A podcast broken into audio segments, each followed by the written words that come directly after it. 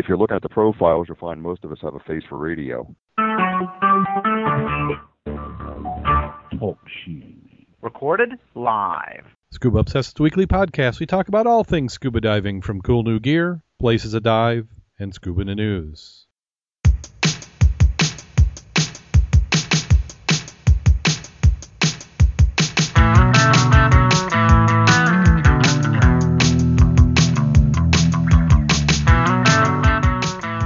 Obsessed episode one seventy-nine is recorded live November fourteenth, twenty thirteen.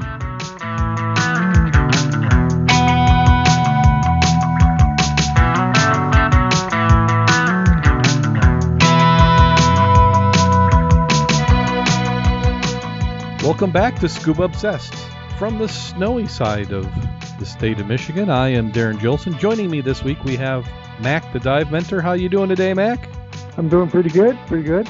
And we also have joining us not too far away as well, Jim Schultz. How you doing today, Jim? I'm as fine as frogs here. Guess that's good. Pretty fine.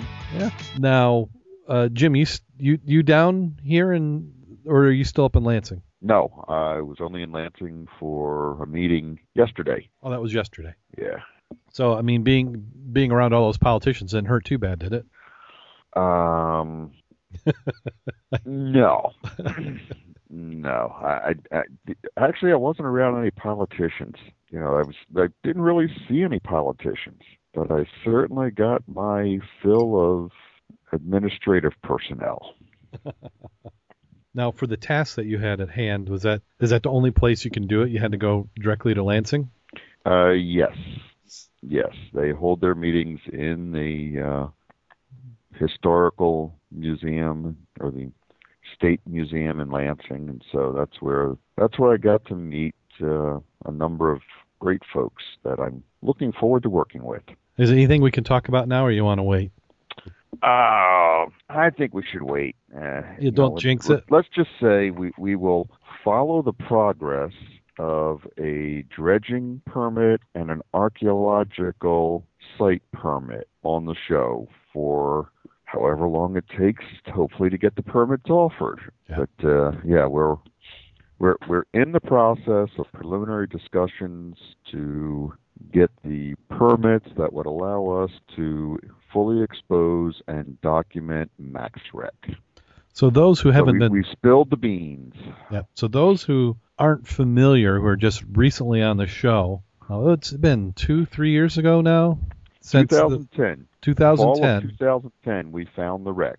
So this is in Lake Michigan off Bridgman. So the east side of Lake Michigan, uh, Bridgman, Michigan, uh, was a wreck discovered in about, I mean, do we want to say how deep or a range? Sure. Yeah, seventy-two feet of water. seventy-two feet of water, so perfectly diveable. Um, you know, we're still trying to identify the, the name of the wreck and the age of the wreck, but we have some good ideas. And so the cut to the chase, we're, we're trying to get some the necessary permits to discover more about the wreck. Yeah, my, my goal is to, uh, we're, we're going to get need some funding, but I don't want to go out asking for funding or soliciting, you know, um, the funding dedicated to this project until we've gone down the path a bit and understand how much we're going to have to spend on permits, and making sure we've got the right resources involved, and if we're going to have to pay an underwater archaeologist to be part of the project, or if we can get someone to volunteer. And so there's a lot of legwork that's got to go into getting this thing set up in the background. Yeah, because so you... we've we've floated the idea for the past year, uh, and just about all the responses that came back were, you better get the permits. So we're going to work with the state and see what their requirements are, and we'll share that as we get going. But uh, they sent me a permit application in the email after the meeting, and so it's going to involve, so far we know of three different permits that we'll have to obtain. Uh, one is a permit from the Department of Environmental Quality for what's being classified as dredging on the bottomlands of the Great Lakes. instance, will be disturbing the bottomlands. Uh, they want to have control over the dredging, the spoils, and the turbidity in the water that this could cause. So um, it, it's a reasonable request. You know, they want to make sure we're not disturbing any fisheries or damaging any habitats.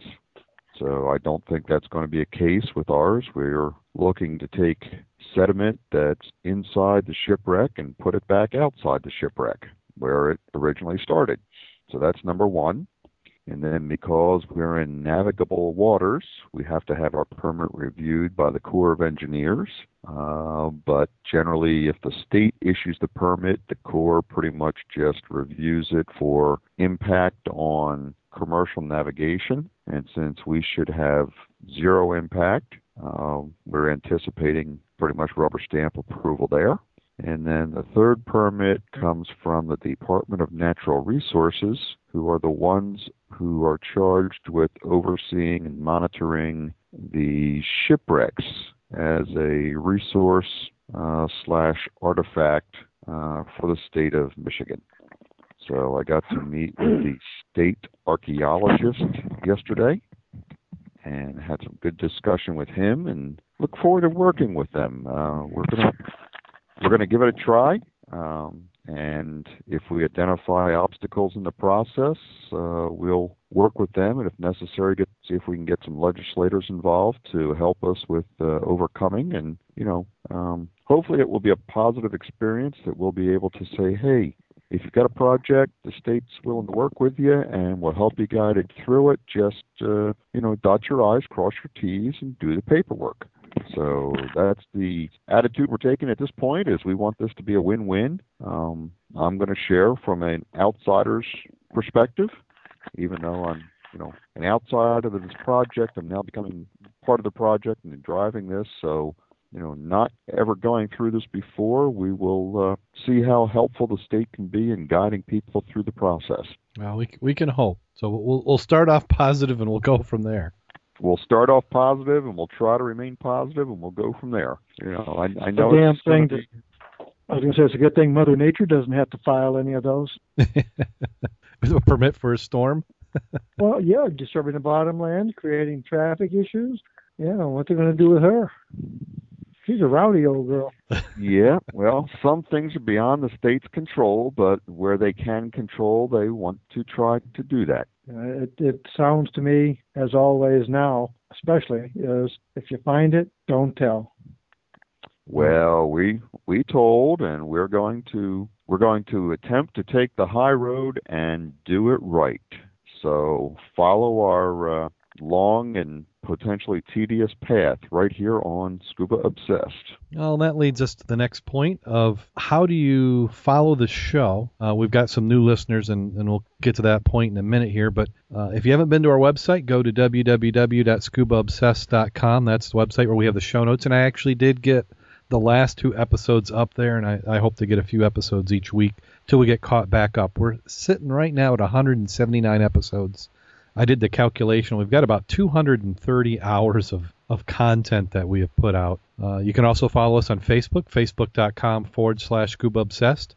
And also on Google, you can go to the Google Plus. It's uh, www.google.com forward slash plus Scuba Obsessed. And that will get us to our Google Facebook page. Also Scoop It, which I believe it's uh, scoop, S-C-O-O-P dot I-T forward slash, I think it's M forward slash Scuba Obsessed. Um, and you can follow us in the news, and we've got quite a bit. And we just got back to gold level. I don't know how you get to gold level. I don't know how you get to not gold level, then back to gold level, but that's where we are. And we are now, oh, also we have Stitcher, Stitcher Smart Radio. That's another way of, of listening to us. Uh, get us. Go to stitcher dot com, download the app, and type in Scuba in the field there, and that will connect you right to our program on Stitcher. And also iTunes. So we We're on iTunes, and we've just picked up, gotten picked up by a new network, the Reno Viola Radio Network, and I'm probably slaughtering his name. I don't speak Canadian real well, but it's uh, w w w dot renoviolaoutdoors dot com, or the easier one is w r v o radio dot com, and that is a, I call it live. That's a it's a radio station on the internet. Goes seven days a week, twenty-four hours a day, and you can follow us there and listen to a lot of other great shows. Uh, primarily it's fishing, a lot of fishing stuff, and they're branching out into more uh, broad outdoors or some hunting shows. And we are in there and on the loop, and I actually heard us on the show on the radio network this last week. So that's new. Uh, thanks to Reno for putting us on. And I thought we go ahead. And I thought we could take this opportunity, since we're going to have some new listeners that don't normally hear us the other way, that we could go and cover maybe a little bit about the show and how we got here and what we're doing, a little bit of experience. So how's that sound? It's your show. Hey, what this is a is a podcast, and originally started, gosh, I don't even know how many years we are. I think we're, what season are we even on? Let's see, I got to do the math backwards. So that we were just fi- finishing up our fourth season. Can you believe four seasons of doing the radio program? Did it as a podcast, and originally it was myself, Darrin Jolson, and Jim Kleeman was my first co-host, and he was on the show for about, about a year and a half uh, before he uh, got tied up with work. He got into a new business venture, and he's been on a few times since, but uh, he's he's busy on Thursday nights when we record, so we played around the idea of doing some other days, but... Uh, My experience started, I've always been a long-time watcher of the undersea world of Jacques Cousteau, which got me interested. My dad was actually a scuba diver. I can remember as a kid seeing his scuba tanks in the attic, and uh, he did. I never got to actually see him do any diving. But I got my open water certification, oh gosh, it's got to be eight years, nine years now. Uh, Jim was my dive buddy. We, we both went and did the... Uh, open water together, and then when we got done with that, the the one thing that we missed in the open water, no no offense to the organization that gave us training, but we had no idea of where to dive. Uh, essentially, when you got done with the dive training, uh, they wanted to sign you sign you up for uh, these big trips to Fiji and Hawaii and, you know, Bonaire, which are all great locations to go if you got the money, but we didn't have the money, so we just kind of shrugged and said, oh well, I don't know. And uh, they had a dive club that was doing some dives, and that kind of disbanded just as we got our certification.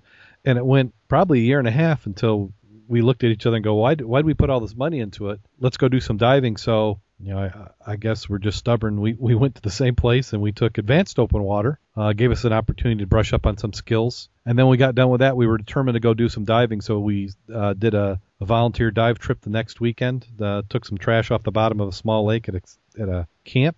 And then somehow we got connected with this crazy bunch of divers, the Michigan Underwater Dive Club. And then from there, it's all downhill or, or underwater. Uh, and probably our first real contact to Jim and I was Mack, who we nicknamed the Dive Mentor, and the name has at least stuck for the purpose of the radio program. And Mack got us into every pond, river, creek, and Lake Michigan. I, we can remember the first few times we go to the dive club meeting, and everybody's ex- excited about trying to say uh, different spots for us to go, and they kept on asking, have you been to this spot? And by that time, I think we were on dive number seven. So it, it was pretty safe to say, no, we hadn't, considering that five of those seven dives were, were Gilboa Quarry. Uh, so, uh, Mac, uh, how did you get started in diving? Uh, making diving in the swimming pool at base at Fort Jackson, South Carolina, back in the early sixties. And if they go to the uh, club website, Mud Club, and hit under the club bios, they can find out all about you, including a picture. Yeah, that's uh, mud club dot scuba obsessed dot com is the Michigan Underwater Scuba Divers website, and we've got club bios on all the members. Well, a good number of them anyway. Those in witness protection prefer not to. Yeah, you, you can opt out. So if you want to join the club and not be on the website, you can do that. We'll, we'll take your money. So that so that's what, uh, what what interested you in diving? Was there some catalyst that got you into scuba diving, Mac? Uh, I think it was the exploration aspect. Can I make my gear and can I breathe underwater? And of course, you know, Sea Hunt. If you didn't see Sea Hunt, I mean, I don't know how you could be living in that age and not, not want to go out there and play in the water. Mike Nelson, I think, was a catalyst. And of course, the Calypso and, and Cousteau, uh, the, the pictures and the uh, ex- exploration that he did. How could you not want to try something like that? Oh, exactly. Just the beautiful shots they had underwater. Now, you mentioned that you built your own dive helmet, and we, we go into this quite a bit detail. I think it was, was it episode number two? Were you on two? I'm not sure. Yeah. I know I saw you guys out there in two thousand seven is when you took your open water certification. Okay, two thousand seven. Yep. Not that I keep track, but I do. And besides, it's on the pod. It's on the, uh, the under the bio. That's what I'm looking yeah. at. See, see, secretly, the reason I did the show was that this is my, my dive log, because I didn't really want to have to write everything down. So now I just have to filter through two hundred and some hours of, of, of programs to, to hear about all my dives. Uh, yeah, so I'm, I'm I'm here looking at the... Oh, I'm I'm in the Mud Club site. I should have gone to the show site. I'd been able to figure out what episode you were on. Because in the beginning, I had really good notes. In fact, I probably had almost verbatim everything you said, too. Now, what type of training have you gone through over the years, Mac? Well, I eventually had to get a scuba certification so I could get air legally.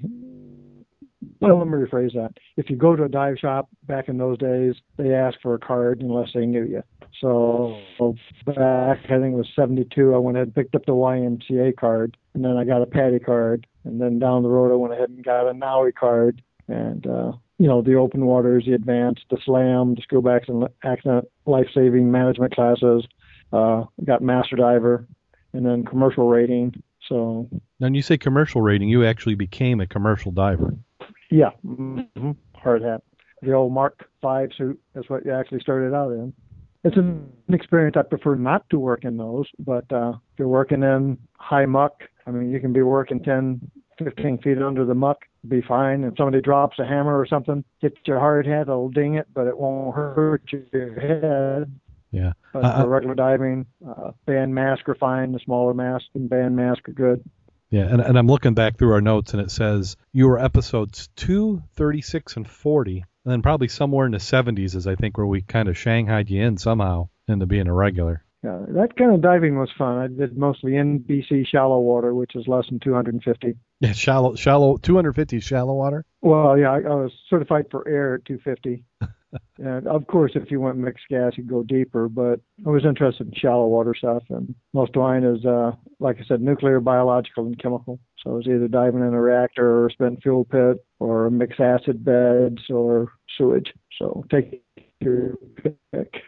Now, of of the bad places you dove, which is the best to dive in? Uh, of those three, nuclear. Yeah. That's the nuclear. safest. That's the safest. Yes, it is. Uh, the, the worst hazard you really had there generally was thermal, because diving in ninety degree water in a dry suit, sometimes a oh. double suit, is hotter than a mother. Yeah. The worst, of course, is sewage, because anything in the world you can catch, you can catch diving in raw sewage. Now, now how did you deco when you're doing raw sewage? Well, that's when you don't want to be the tender. Uh, they, they, you, you know, you'd be hauled out, and that poor tender is the one who's really getting messed up. And uh, so they just hose me down and then wash me down with uh, basically a Clorox solution. And then I'm real careful taking my helmet, and that's a that's a full helmet there, so I'm not going to be sucking any water in. And I ain't going to have any leaks in my suit either. I'll clue you that now.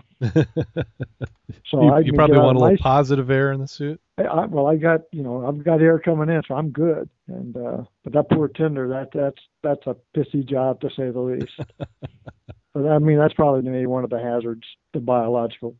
Now, of course, if you dive in an acid or something, you got to make sure whatever you're diving in doesn't eat rubber and doesn't eat the seals in your helmet. So there's some hazards there, too. Now, for recreational, what, what type of diving was your preference, or is your preference? That's interesting. My preference is grubbing. And when I have my book out, you guys can buy a copy, and I think you'll be very entertained. But grubbing's number one. I do like rock diving. And as I get older, I sort of limit myself to one hundred thirty or so. Not that I wouldn't bounce something considerably deeper just to get on it. If it's interesting enough. If there's a virgin out there and that shows me some good structure, I will probably bounce her. I'd probably go down to two hundred even. I take my time, but I'd go down to two hundred. Now for grubbing, what what is the definition of grubbing? What is the definition of grubbing? Well, grubbing is basically where you're getting out there and you're you're boring or, or getting your arms down in the bottom, whatever it is, mud, silt, sand, and looking for stuff, trash and treasure. So grubbing the could be you, grubbing could be ponds or rivers or any body of water. Obviously, you do your research though, and you try to find the areas that are either ports, uh, portages, launch points, receiving points for cargo, shipping channels. You look for the ones that are where the old bars used to be, where the pavilions used to be that were over the water, especially, where the uh, big places they used to go swimming. Mm-hmm. A lot of boaters, and every major lake in Michigan used to have a pavilion, it seems like. They all had bars on the water, and uh, do your little lay of the land, where they used to throw their bottles or where they'd go swimming, and get out there with your metal detector and your grubbing tools, and you'd be amazed at what you find. Yeah, and it seems like every little lake had a steamboat. Some sort of steam-powered vessel that would You sink. Figure Pawpaw, yeah. Absolutely. You figure Pawpaw, which is not a majorly big lake. It's got about eleven, twelve miles of coastline. And you figure that place had, the biggest boat was the Margaret, I believe. It was a double-decker and held two hundred fifty to three hundred people. That's a pretty good-sized boat. Yeah, that's that's a that's a very good-sized boat. Now, were those boats, what were and those boats used for? The ones, well, you got to figure, you know, you got, in the old days, you didn't have all the roads, you know, like we do nowadays. So on Pawpaw, for example, uh, between Coloma and Water Valley, you used to have a train. It used to come straight from Chicago down to Water Valley or to Coloma. And a gentleman built a spur from that all the way down to the end of the bay, Eleni Bay, on Pawpaw Lake. So that people could take the train all the way in from Chicago, catch the spur all the way to Eleni Bay. They'd get on the boat, and then the boat would go around and deposit them at the different hotels, motels, their properties around the lake. So, so Eleni Bay, that I think that was one of the that was like the one of the first spots where you had Gemini dive was Eleni Bay. So right there, there was a spur. That's correct. Yes, that and that's where one of the major taverns was, and that's where one of the biggest boat docks was. Now, the reason we don't find as much as you'd like to is how deep is the sediment there. Oh my goodness, you could you could lose a person in that. Yeah. I mean, I know yes, I've gone could, and that's my why, arm straight down, and you can just barely feel the bottom firming up. Right. So if you could actually go down consistently five and six feet under the muck, you would find some very interesting treasures. And then you look at the different pavilions they had, and you look at the stuff that we have pulled out of there. And though not a lot is monetary, a lot of it is, you know, hundred-year-old bottles plus, you know, anchors, anything a person carries, anytime, and drop in the water, they have dropped in the water. Keys to false teeth. Keys to false teeth. So a little Keys bit of everything. Teeth, you name it. Yeah. And if you want to see some examples of what you can find, you go to the Mud Club site, mud club dot scuba obsessed dot com, click on treasures, and you have probably, I mean, we've only been posting that for the last two or three years. Yes.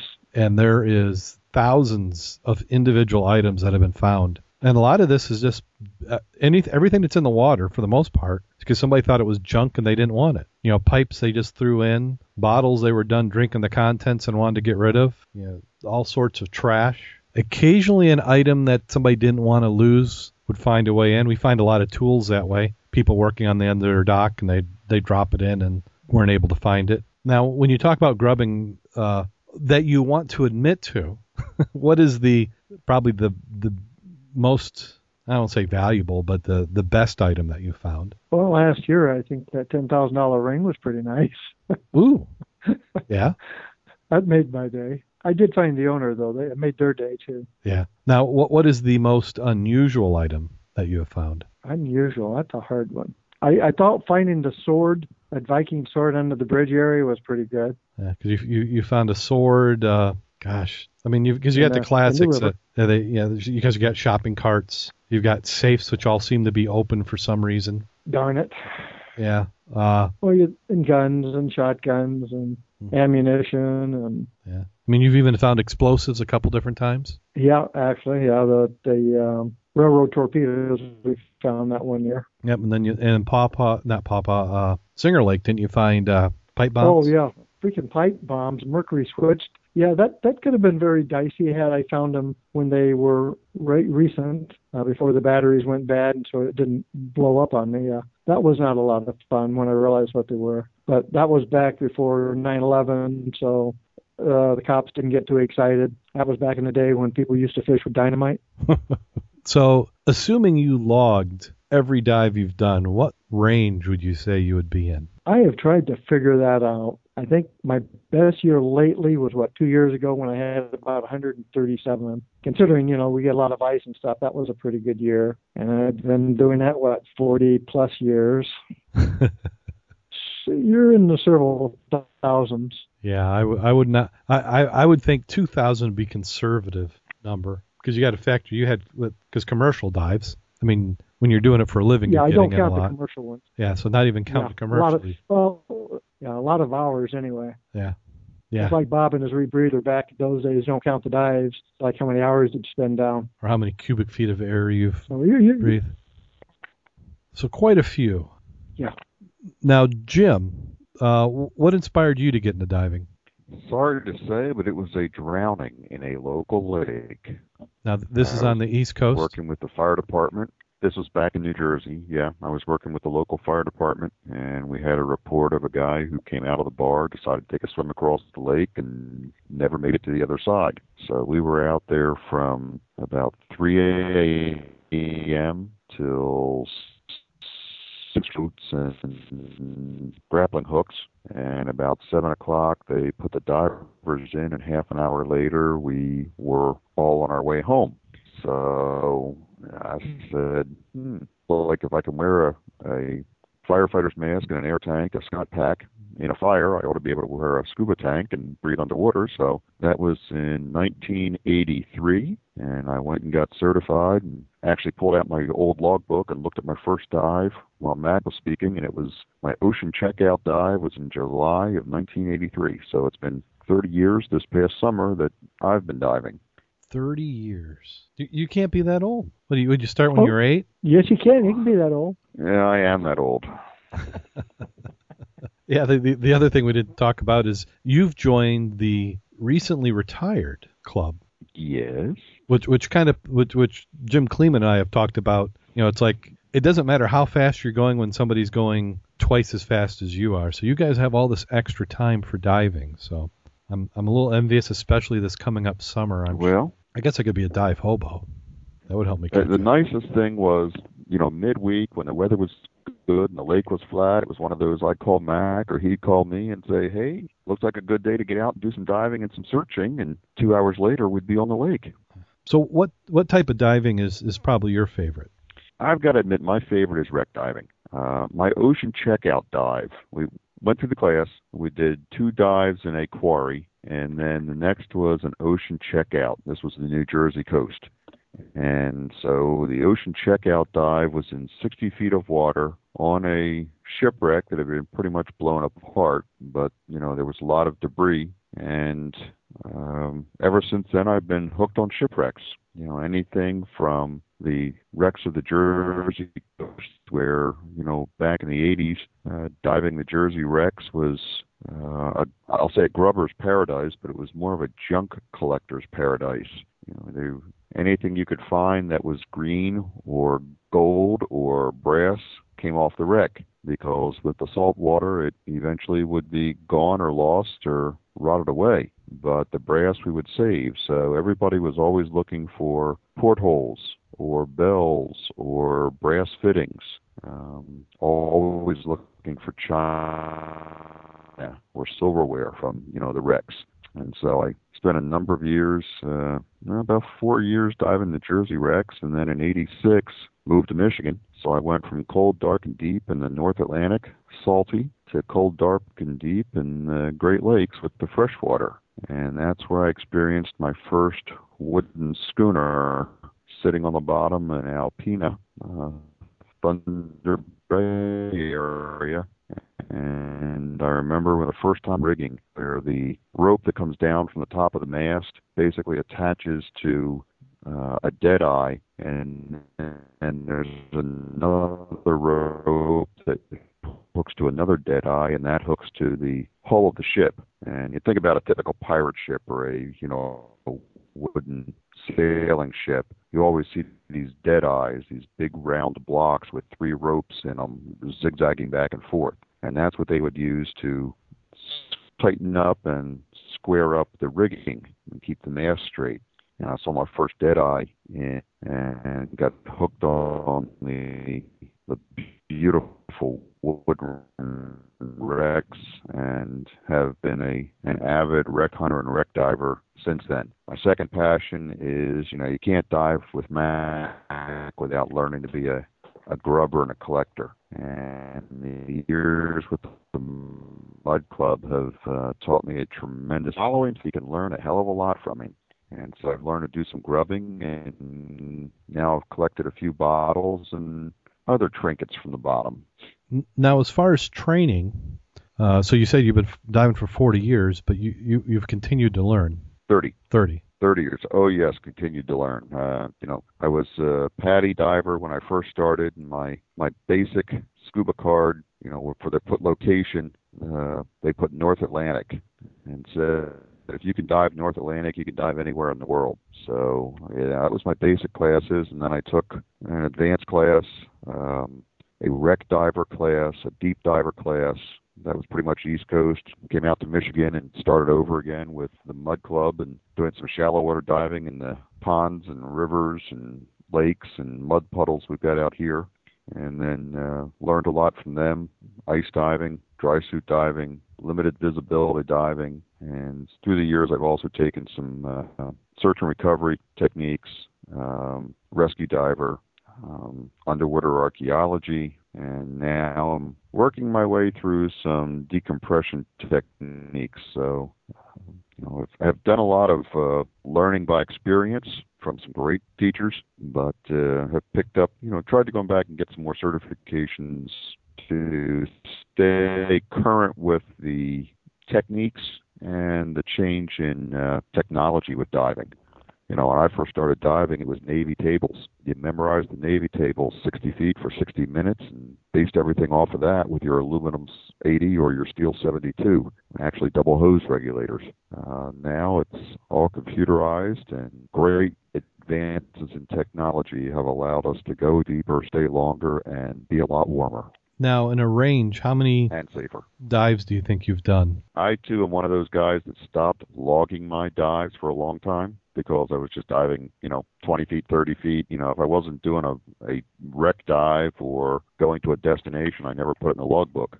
Uh, so I'd say I'm probably in the seven hundred to one thousand range, probably closer to seven hundred. Well, I think that's all I've got. You guys got anything else you want to add to that? I think that all our new listeners, that gets them pretty much up to speed. Well, diving's a lot of fun. Uh, I think primarily the primary item you got to remember when you're starting out is good wetsuit, because if you're not comfortable, if you're not warm, you're not going to enjoy the dive. Yeah. So any of the yeah, new... I agree. I, I, I was going to say I agree with Mac. When it comes down to uh, buying gear, but when you start laying out what I'm going to call the bigger money, you know, reaching deeper into that pocket, Um, my personal is buy yourself a good regulator, uh, one that's yours that you can maintain, trust, set up the way you want. Uh, spend a few extra dollars to get a mouthpiece that you can form fit, one that will uh, you know, warm it up like a event item to get is either a good wetsuit or, depending where you're diving, a dry suit. You know, if you're diving those cold environments, think about biting the bullet and getting that dry suit. You know, rent them a few times, try it out, but definitely you want to stay warm and you want to have lots of confidence in your regulators. So you know, don't buy cheap. Think about where you're going, what you're going to be doing, and if you're even thinking about cold water diving, uh, get that cold water regulator.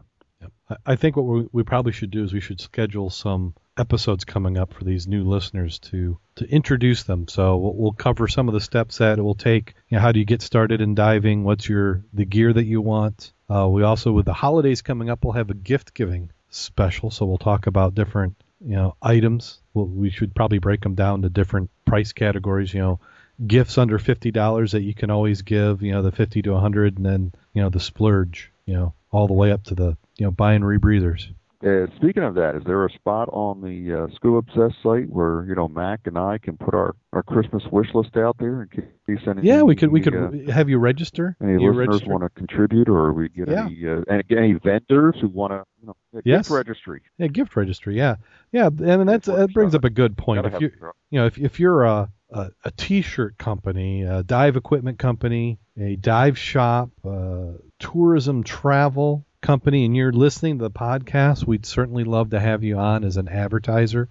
You know, we've got two hundred episodes where you can go and listen to the content. We're looking for major top-line sponsors, uh, on-air sponsors. Uh, we're, we're even looking to try out some gear, and we'll, we're going to be doing some more things coming up this year. I'm really going to step it up. I, we've had fun doing the show, but it's time to make some of this pay, so we'll start twisting some arms. I think we've gotten it out. And, and tonight we're having all sorts of internet trouble, so when you hear uh, Mac or Jim talking like a Cylon, that's just uh, the internet having a, a great time. We we had a lot of snow this week, didn't we, guys? I had uh, I did. I only had a dusting here, but at Mac's house, I had a dusting. How much did you have, Mac? About eighteen? I was eighteen inches out there. Yeah, I, I believe you because you're you're within a half mile of, of where I work, and I made the mistake of going from one building to the other, and I cut across the front lawn, and the snow was to my knees where it had drifted well, in the front. The difference in the airport at the end of um, ten and uh, twenty-eight was four inches of snow, just the difference between, meaning four inches deeper at one end than the other. That was a very narrow band that came down really, really hard for, for a short period of time.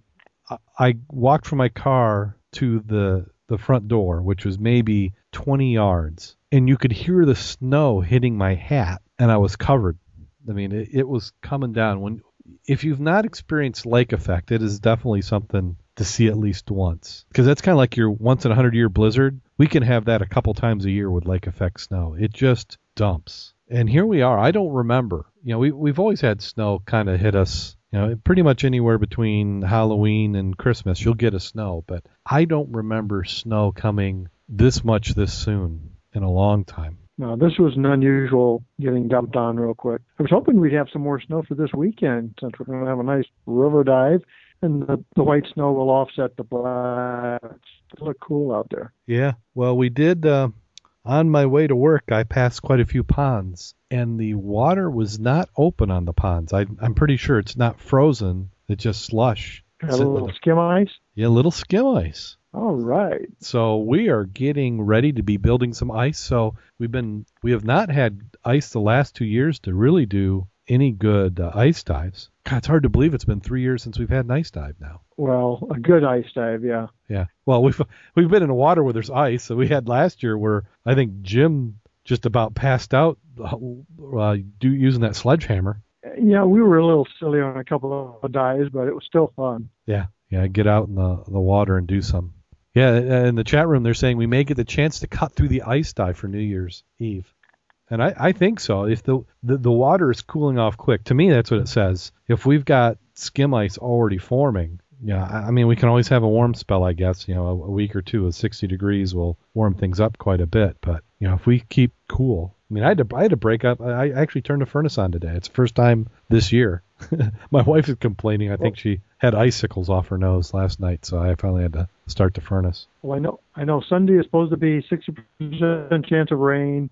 And sixty degrees, so it'll be warm, at least surface-wise. Yeah, yeah, but if we've knocked a little bit of that temperature. Now, how do you think that affects the lake and the, the lake effect? Do you think that being cold this early could actually make the lake effect a little bit more mild? I'm not really sure. I, I do, I do know I had whitecaps out there yesterday. What's that, Jim? The warmer water of lake effect, the warmer water of lake effect will make it worse. Yeah, so I, that's what I was wondering. If more snow from warm water. Yeah, if it cooled off, if maybe we, we might... all the lake effect, but there's still a lot of thermal mass in that lake, so we can see.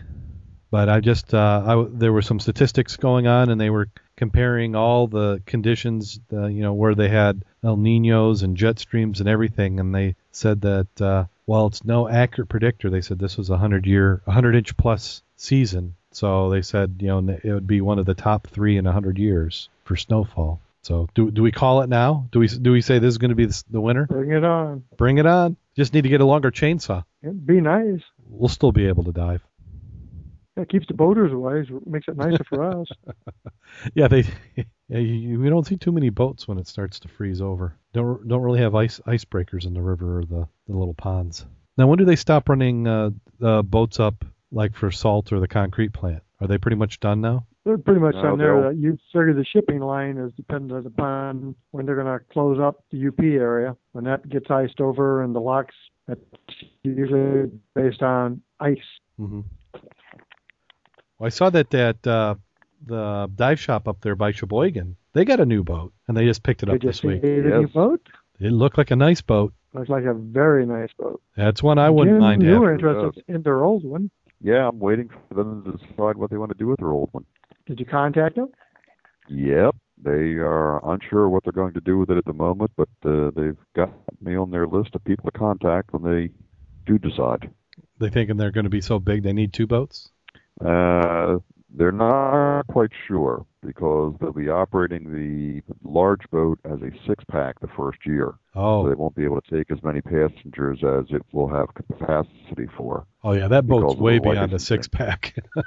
Yeah, but they're just going to operate as a six-pack boat the first year until they get familiar with it and then spend the time to get their uh, Coast Guard inspections and certification done on it, so that it's going to be a T-boat, which would let them carry more passengers. Yeah, because you might want to explain what a six-pack is to people who might not know. Uh, six-pack is a license to carry up to six passengers and crew. Uh, it's a license that's issued by the, actually the boat is inspected by the D N R, but it's a license, Coast Guard license captain. Quite often you'll find that in smaller boats like fishing boats, uh, you know, things like that, uh, where a T-boat license, it's a sub subgroup T or subchapter T of the Coast Guard regulations. That's more of a larger passenger vessel. So your ferries that run back and forth to Mackinac Island are, you know, carrying thirty, forty passengers or more are going to be T-boats, where a six-pack is more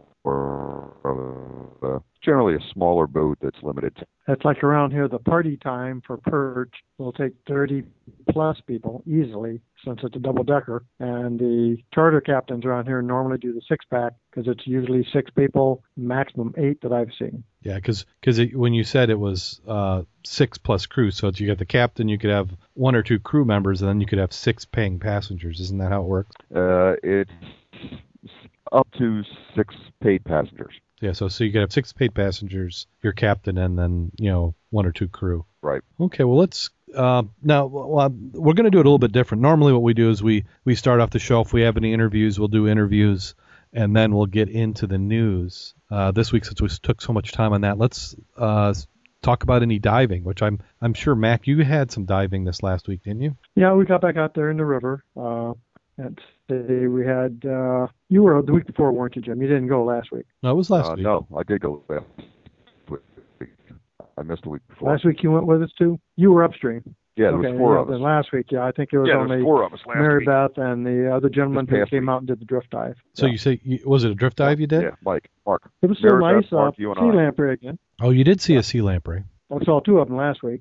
This is really phenomenal. I haven't seen any for years, and then we're seeing them left and right this year. Well, you know, let, let's talk about that for a so second. Now we've got lampreys, snakes, and turtles. I was watching a show on Alaska, and they were talking about lampreys, and that lampreys, and maybe it's a different strain of lamprey, or maybe it's because they're coming from the ocean, but that they came up all in a wave, and it might only last for five to fifteen minutes, that wave coming up the river. So they were actually, they were on a frozen river. They had cut through and they were pulling in with dip nets because they wanted the protein because the hard Alaskan winter. Is that something simpler like happen in our rivers, or are they just there all the time? I, I'm not sure. Well, they're there all the time. Uh, for a while, they are sea lampreys, by the way. Okay. That's what they are. And they used to have uh, lamprey nets and like in Pawpaw River. Mm-hmm. Down there in Watervalley, down by the paper mill. They used to have the electric eels across it to keep them out. Yeah. And to help destroy them. Uh, when we were diving Sheboygan, the uh, Sheboygan River this year, they had a big net, not net, but um, trap they've been catching them in. And what they were doing, there must have been fifty in that net, in that trap. Uh, they neuter the, the male and let them go to help combat or, you know, so they don't impregnate and have many more. Uh, and again, I've heard of them in our river, but this is the first year that we've physically seen as many as we have. And then I make a point to talk to the fishermen, and they are actually catching fish that have had them on them or have them on it, and they knock them off when they pull the fish on board their boat.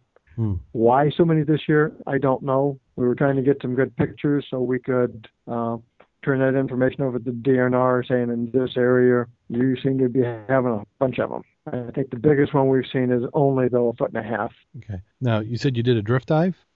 No. Last week I was uh, going out with Mary Beth, giving her an opportunity to get a little more faster river time in. Okay. Now, and then so, we had the new guy tagged with us. So her leg was doing better and she was able to get the wetsuit on. Yes. Right. Oh, yeah. Good. So the swelling went down. She, it wasn't anything too serious then. Yeah, she could. Well, you know, the the bruising and all that subsided, so uh, the blood in the knee joint got away, so she could actually put the suit on and get back diving. Oh, that's good. Um, so how, how did she like the little bit quicker currents? Uh, she liked it, but uh, she wasn't quite used to it. She made uh, she went downstream a little further than uh, she needed to, but uh, she learned some items coming back upstream.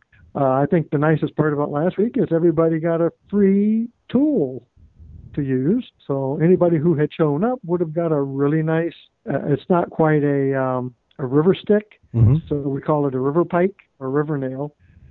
Uh-huh. So very nice. Because J K made some out, painted them up, and I, I used mine, half the uh, paint off of it. It shows you were working. And, and, yep, for... and then I think we went out and we B S for about an hour and a half down at the local tavern afterwards, having soup and coffee. Yeah, so that was as much fun as the dive. So why don't you explain what a river tool is real quick?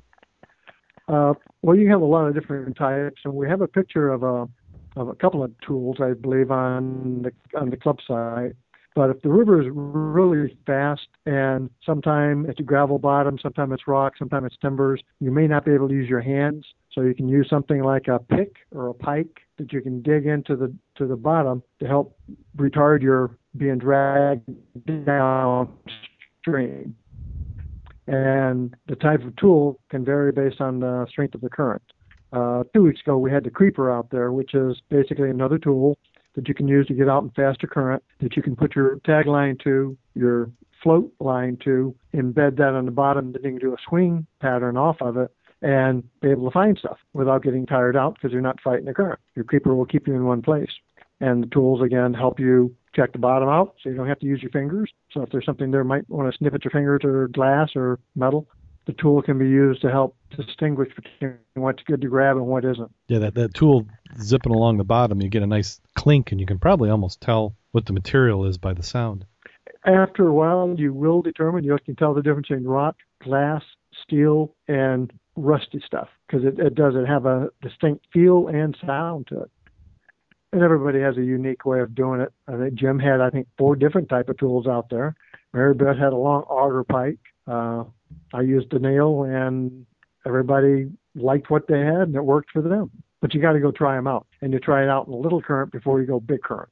Yeah, and, and it depends on the bottom. I know that the my favorite river tool here in the Michigan rivers, we went down to Cooper River, and it did just it worked, but it wasn't it wasn't the same. I mean, up here it was perfect. Down there it was kind of eh. So well, you and I both know we've been out there and it's been fast. We didn't.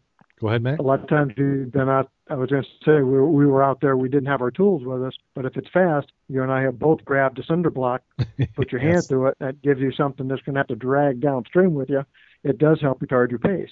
Yeah. You know, you can use whatever's down there to use it. Grab it. Yeah, I noticed that Jim, my last... Jim, you were saying something, too. Yeah, go ahead, Jim. No, I was just going to say the, the river tool a lot depends on, as you said, the bottom and the current. Uh, you know, I had four different tools because I was looking, testing out some different things. I had the, the river nail that Jake made for us, which was nice. Uh, worked very well in the kind of current in the bottom we had there with some sand and kind of a gravel bottom. I also had the old-style um, military entrenching shovel. It's got a pick on one end and a blade on the other. And if I used that, basically that's what I tied my buoy off to and just used that as an anchor and a, a grab point. And then also had a small, like a, not a hoe, but maybe a rake, a small rake that I was using to uh, move some gravel around, get stone and stuff out of the way. So I'd fan the sand away and then rake the gravel away. Uh, and that worked well. So what were the finds this week? Anything exceptional? Broken well, I got a bottle at my house that looks, I was going to say, I do have a nice little bottle at my house that may belong to somebody else. It's got a Dowagiac emblem and stuff on the bottom of it. I like that. So does somebody else, though. Yeah, two two good finds. One was a Dowagiac uh, Michigan bottle, which is the town closest to where I live. And so I went to look that one up, find the local distillery or brewery or bottling company, whatever it was. And the other was a small candy uh, holder. It was actually in the shape of an airplane made of glass um, and would have held some candy. It's about four inches by four inches, and I did find one on eBay intact for sale. Oh, wow. So I got an idea of, uh, you know, what there's, there's only one other out there that I've seen, but it's I learned a little more about it by searching on eBay looking for it. Now, were those so welding those, welding goggles we see there in the photo? Welding goggles? Am I looking at the... Looks like I'm going to have to go back which, to the site. Which photo are you looking, looking at? at it says three eight three, yeah, three, uh, the eighth. So that would have been... You're in the treasures? Yeah, I'm in the treasures. Would, let me switch over and take a look at that. You found so much you don't know what you had. Because yeah, okay, I saw where that are you at? on the on the treasures. It's uh. Oh, okay, I'm there. The which, which side? Mud, yeah, mud the, the Mud Club. scuba obsessed dot com. Treasures. You go check it out, and treasures is the, okay. the find. What, yeah. What glasses were you talking about? It looks like uh, it's in the oh, top okay. top there, about the fourth or fifth item from the left on the top row. No, what that is are those are bottoms of broken bottles. Oh. Yeah, they look like they look like goggles in that photo. They did until no, you expanded it. Hit them with the expansion, you can see them better. Oh yeah, yeah no, I, I like my version better. Maybe it, maybe I got beer goggles on now. They're bottoms of broken bottles that uh, all have embossing on them, and I intend to cut them down, clean them up, and use them in uh, some stained glass work. Oh, that'd be nice. Heck, if you need any more of that, let me know, because I've got you know, as I as I've collected bottles over the years, I'm starting to get a little pickier. So I've got pieces where I'm I'm looking at going, ah, it's really going to find its way in the trash. But they're, I mean, they're old bits, but they're not. Because you know, I've I've tried to find things. I've got maybe an idea of doing some, uh, you know, call them shadow frames or something, and shadow boxes. Isn't that what they yeah, do? Yeah. Well, if they're if they're flat, you know, like the bottoms of the bottles, and I could use them. Um, you know, yeah. Flat bottoms, or the, I was looking at the like the sides of some. Uh, Uh, medicine bottles. I'm looking for embossing, and you know, not something that I can fit into a, a window. So I've got to be careful about how much curvature there is to it. Yeah, I've, I've got one I'm holding in my hand right now, and it's a Berrien County Producers Dairy milk bottle, and it's got the cow. So it's almost like that first milk bottle I found that was mint. This is almost like it. It's because it's actually um, um, the part where you would have the person, the milkmaid, sitting down is gone, but it's probably too curved. I mean, that's got a big, I mean, it's probably an inch relief on it from what's there. But I, guess, I but could probably heat it up. If it's broken. Yeah, it's, you know, it's broken. Can, it's just a shard. Well, that's the kind of stuff I'm looking for, because I might be able to cut some pieces out of it yeah. that we could use in some embossing. You know, basically I'm looking for anything that's got embossing on it to try to find a way to fit them into this. Oh yeah, this would be a this would be a good piece. But yeah, yeah, okay, yeah, I looked at my stuff. Yeah, that and anything with color, embossing oh, yeah. or embossing with color. Yeah, I've, I've got some of those too, so yeah, I'll go through those. That's like the. Yeah, the one bottle all the way over on the left is a relatively recent wine bottle, but uh, it's if you flip it over, well, you can see at the top of it there's some embossing on the bottle, mm-hmm. a nice grape pattern.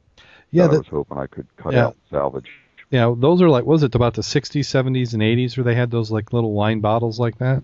Because they, they all seem to be fairly new, or they had uh, like screw tops many times. Screw tops, yeah, twist yeah. Top, screw tops. Yeah. Okay. Um, gosh, we, we went long and we didn't even get into the, the news. Is there any... So those new listeners...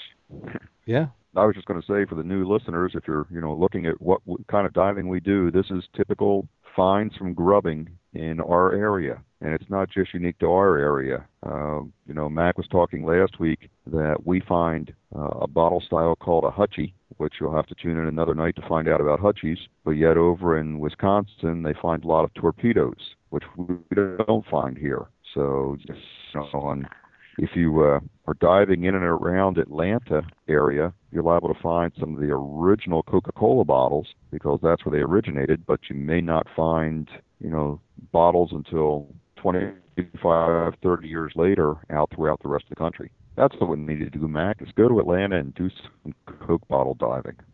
I'd rather go back to the Cooper River, I think. We can, I think we can we do that. We ought to take our own boat out there. Spend some more time than what we did before.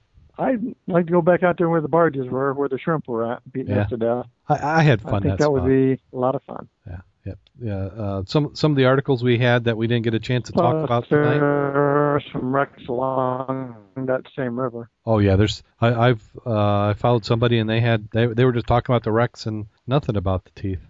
So what we're referring to there is the Cooper River. There's megalodon teeth in the river, and you can and shark's teeth, and you can find them and collect them. And we usually do that dive at least once a year as well. And alligators, if you like them, you can get their teeth, and they're fresh. Yeah, alligator included. Yeah, yeah, attached. So, so here's here's some of the the scuba in the news we didn't get a chance to cover tonight. Uh, we have uh, the Philippines. Our prayers go out to everybody over in the Philippines getting hit by that typhoon. Oh my goodness! I don't even know if they've got a final death toll, but uh, it even affected the diving community there. They had uh, uh, dive interns who were coming getting their certification who landed just in time to get hit by the the, the typhoon, and uh, they're doing okay. Uh, we have Costa Concordia wreck. A ma- uh, British man was arrested. We have half-eaten dolphins found, and they're curious as to what's been eating them. Uh, we had in uh, in the Great Britain, they had a battleship wreck, where every year they go down and do a dedication, some photos from that. Uh, divers, uh, there's a new study out saying that divers that diving, excuse me, uh, appears to help with spinal cord injuries. This is a John Hopkins study, so it would have been great to be able to get into that. Uh, the Audubon Aquarium uh, is looking for volunteers.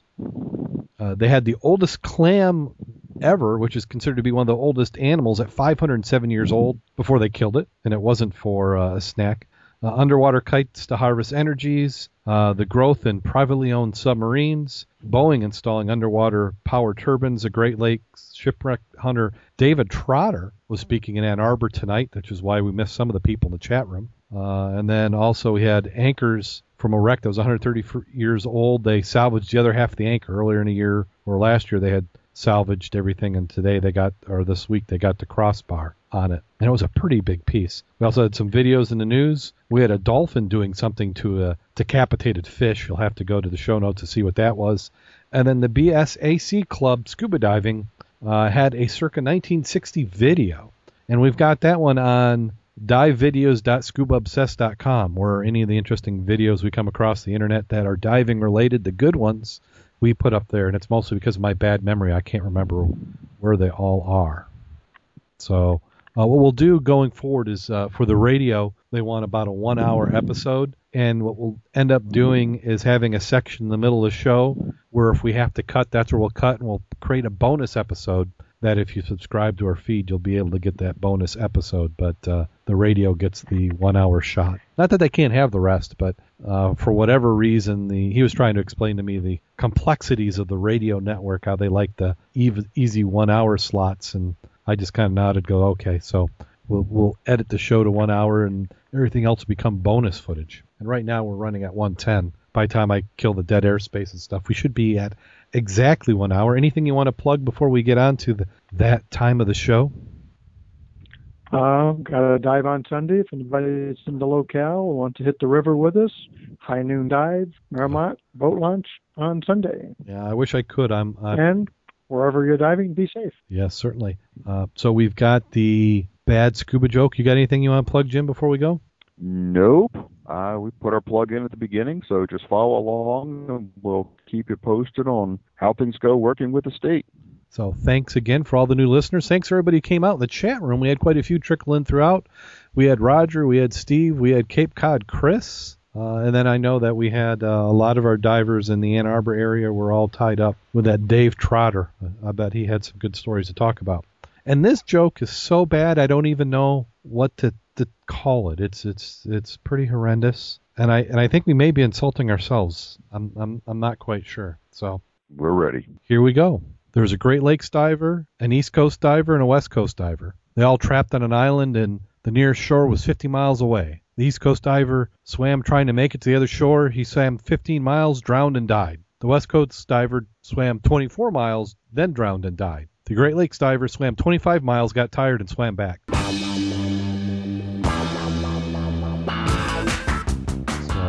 That one was bad. Cricket, cricket, cricket. Yeah, I just, uh, I guess I was grasp, grasping at straws, but I, I, we, we never promised anything other than a bad joke. So until next week, go out there and get wet. And stay safe. And please come up with a better bid joke for next week.